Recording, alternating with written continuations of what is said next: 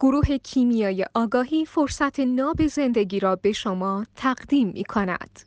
در هیته روانشناسی درباره یه سری از موضوعاتی مثل مثلا اسکیزوفرنی یا پارانوید یا وسواس موضع مشخص و صریحی چندان وجود نداره اینها رو اگه بخوایم توی روی کرده یونگ بررسی بکنیم مثلا تو بحث archetype ها به چه شکل بررسی می‌کنیم؟ والا ما هر چی رو دیدیم گفتن پارانویده بعد فهمیدیم فقط میفهمیده که طرفش چیکار می‌کرده. طرف هم چون یارو ندیده بوده و فیزیکی چیزی مدرکی نداشته گفته این دیوونه است. یه بار من تو برنامه تلویزیونی بود یکی از اساتید داشتن صحبت می‌کردن. رویکرد به شکلی بود که هر فردی رو بالاخره به نوعی در یک دسته‌بندی از بیماری و مرض قرار می‌دادن. مثلا مؤسس فیسبوک رو اسکیزوفرنی میدونستنش. خب نه زیر سوال نیست. ما, ما اینا رو میگیم تایپ های متفاوت. خب مثلا یه هادس رو روانپزشک بهش میگه اسکیزوفرنی. آخه دارو بهش میدن میخوابوننش. خب باشه. برای اینکه می‌خوان مثل کی کننش؟ مثل آپولو که ما میگیم چقدر بیمزه است چقدر به درد نخوره. می‌خوان حادث و با قرص و دوا بکننش آپولو.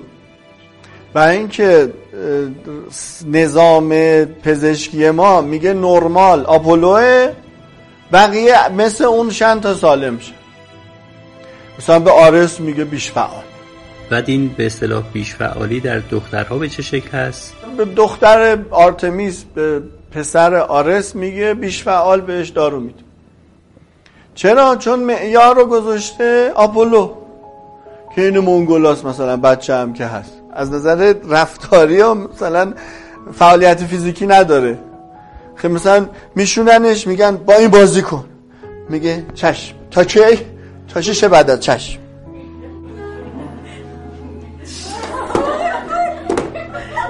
تا شش بعد بچه آرس سالم که از دیوار راست میره بالا. سالم نرماله.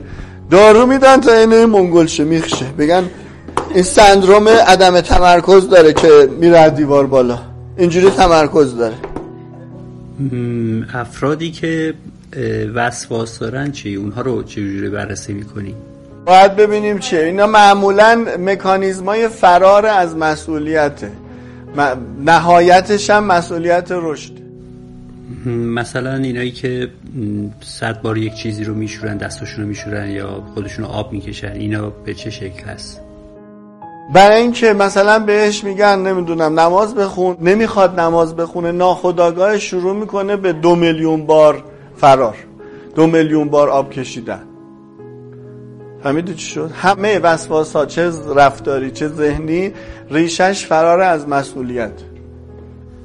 برای وسواس میشه archetype خاصی رو در نظر گرفت؟